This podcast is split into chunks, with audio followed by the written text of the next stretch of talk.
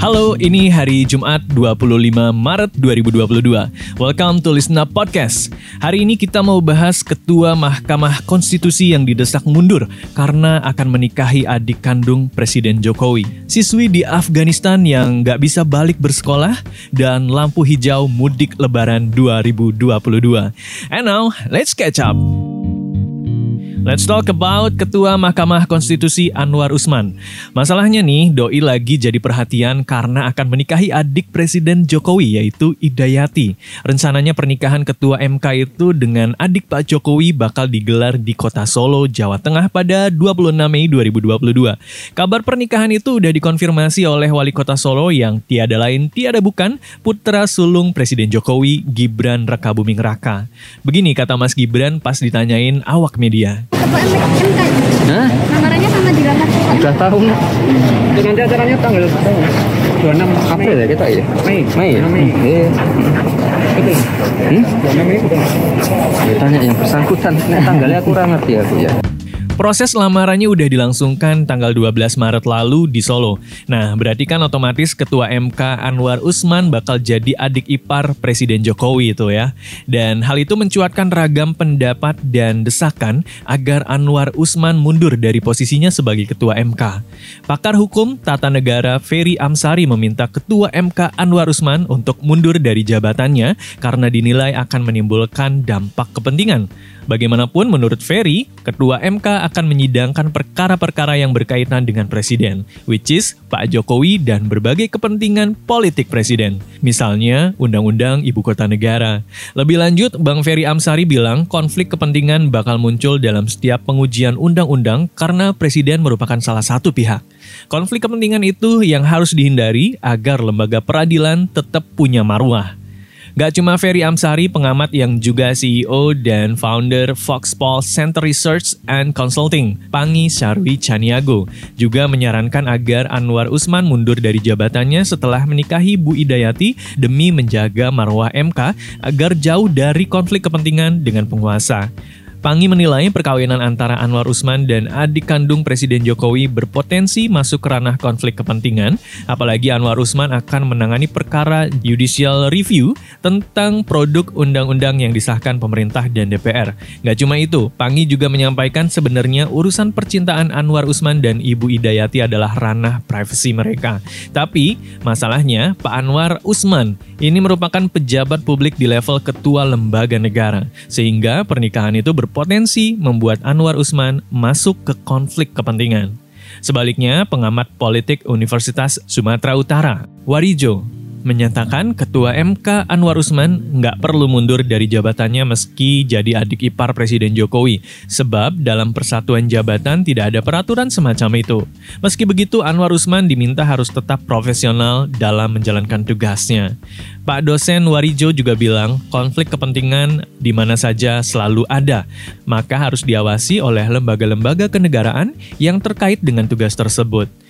Penekanan yang disampaikan oleh Warijo adalah profesionalitas institusi dan jabatan serta controlling.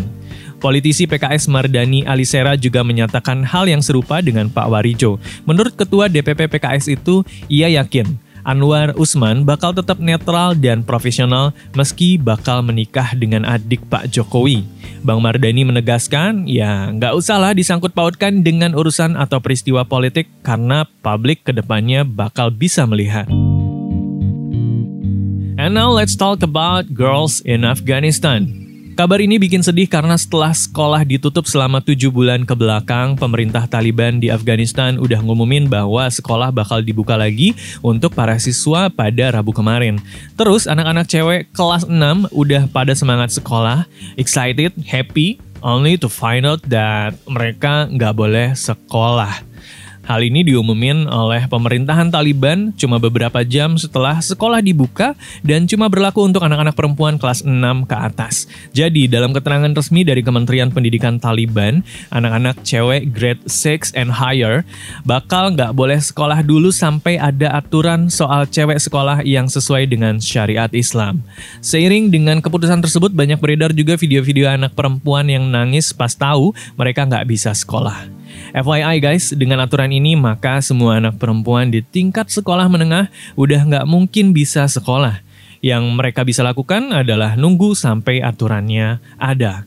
Well, Kementerian Pendidikan Taliban sih nggak ngomong apa-apa ya penyebab spesifiknya. Namun mereka mengakui bahwa mereka mengalami kekurangan guru, seiring dengan banyaknya warga yang meninggalkan Afghanistan untuk jadi pengungsi di negara lain.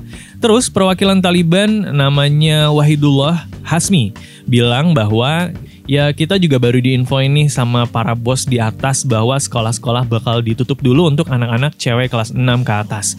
Tapi kan kita nggak bilang tutup selamanya. Katanya gitu. Langkah ini kemudian menuai kritikan dari banyak pihak karena Taliban dinilai nggak konsisten dengan janjinya di awal pemerintahan yang bilang bahwa mereka akan memberikan akses pendidikan pada perempuan. Hal ini juga bikin banyak pihak khawatir secara emansipasi perempuan di Afghanistan itu kerap jadi isu yang disorot berbagai lembaga internasional. Ini juga yang jadi alasan kenapa banyak lembaga maupun negara yang menahan dana maupun donor bagi Afghanistan. They're like uh, lu hargai dulu hak perempuan baru gue salurkan duitnya gitu. Kayak gitu ya. Padahal poverty di Afghanistan itu udah parah banget. Sampai lebih dari 50% warganya tergantung pada bantuan donor internasional now that the donors are on hold Afghanistan di bawah Taliban mengalami krisis ekonomi akut, bahkan dibilang near collapse. Sebenarnya guys, walaupun pada bisa sekolah, cewek-cewek di Afghanistan ini dilema juga. Secara opsi kerjaan mereka terbatas banget. Jadi di bawah rezim Taliban sebelumnya, cewek cuma boleh jadi dokter aja. Itu juga cuma buat pasien yang perempuan.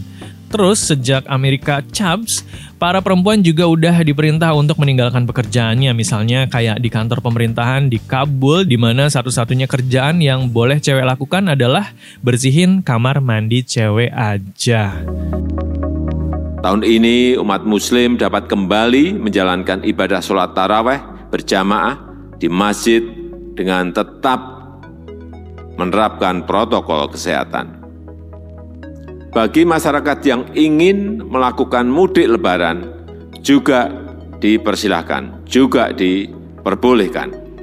Dengan syarat sudah mendapatkan dua kali vaksin dan satu kali booster, serta tetap menerapkan protokol kesehatan yang ketat.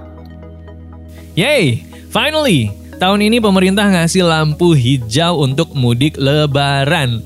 Barusan itu pernyataan Presiden Jokowi yang bilang penanganan pandemi COVID-19 di Indonesia udah semakin membaik. Kasus aktif COVID-19 turun tingkat keterisian rumah sakit juga turun dan pelonggaran-pelonggaran juga dilakukan. Salah satunya pelaku perjalanan luar negeri yang tiba lewat bandara di seluruh Indonesia udah nggak perlu lagi karantina, namun tetap harus tes usap atau PCR. Nah, pada Ramadan tahun ini, pemerintah juga ngebolehin umat muslim sholat taraweh di masjid dengan syarat jemaah harus tetap taat prokes.